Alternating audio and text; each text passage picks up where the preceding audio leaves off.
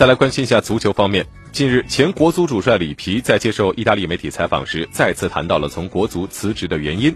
他说：“我意识到我已经失去了信心。今年我们在一个相当容易的小组，而我认为如果我们和韩国、澳大利亚或者日本同组，我们会被他们生吞。因此我不想抢钱，我对球队没有很好的信心，所以我决定放弃不该得的钱。”